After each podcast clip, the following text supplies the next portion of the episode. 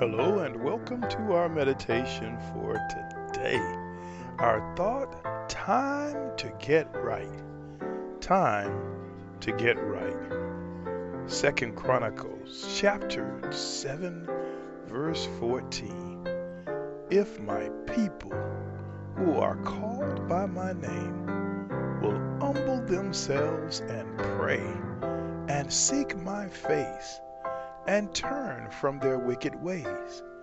Then I will hear from heaven and will forgive their sin and heal their land.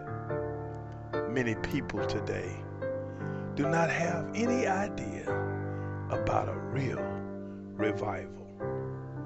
It is a series of meetings where a church gathers together for an extended period of time Word of God is preached and the gospel is clearly presented.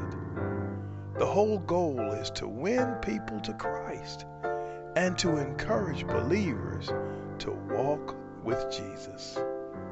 It is during real revivals convicted believers begin to ask questions like, What do you do if you know something is wrong as a believer? You know what you're doing is not right, but you do not want to change.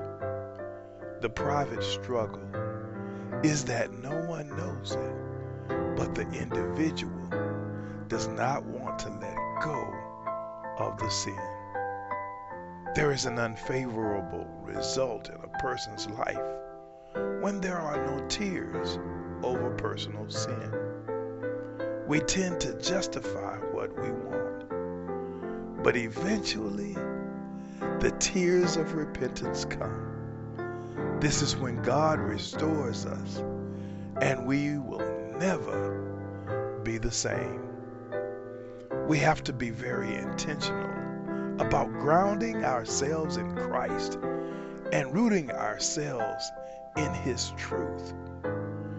We do not want to go down a path where we justify what we want rather than turning from our sin and walking the path God has marked for us.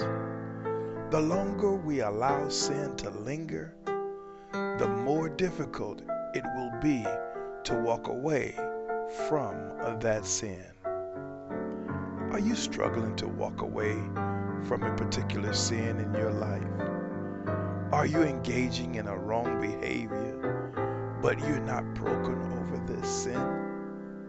If so, I pray that the Holy Spirit will begin to convict you and restore you. You must feel brokenhearted over your sinful behavior and move toward Repentance means that you turn from your sin and move in the opposite direction. Remember, God will use anything necessary to bring us back to Himself, even our brokenness. Brothers and sisters, it is time to get right with God. God bless you. Be encouraged today.